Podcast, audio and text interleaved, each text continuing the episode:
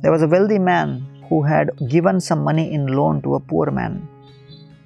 It was a very small amount in those days, $2.5.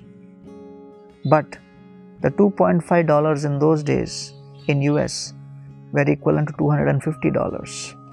The wealthy man comes to Abraham Lincoln, who was a lawyer, and says, Can you help me recover this $2.5 which I owe to this poor man and get it back?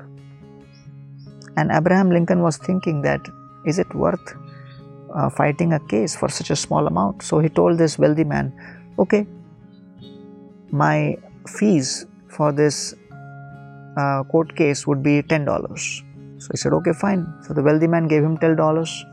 Abraham Lincoln took $2.5 and gave it to this poor man. He took $2.5, gave it to the wealthy man, and then he kept $5 himself And in this way, he demonstrated a win win situation and also no point succumbing to petty greed.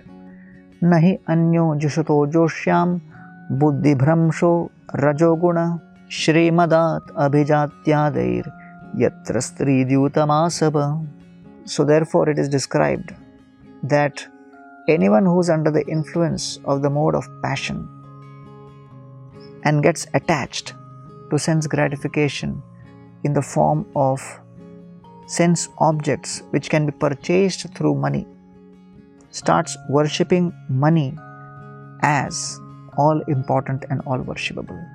Shri Madat Abhijatyadair Yatra Stri Dyutam Asava.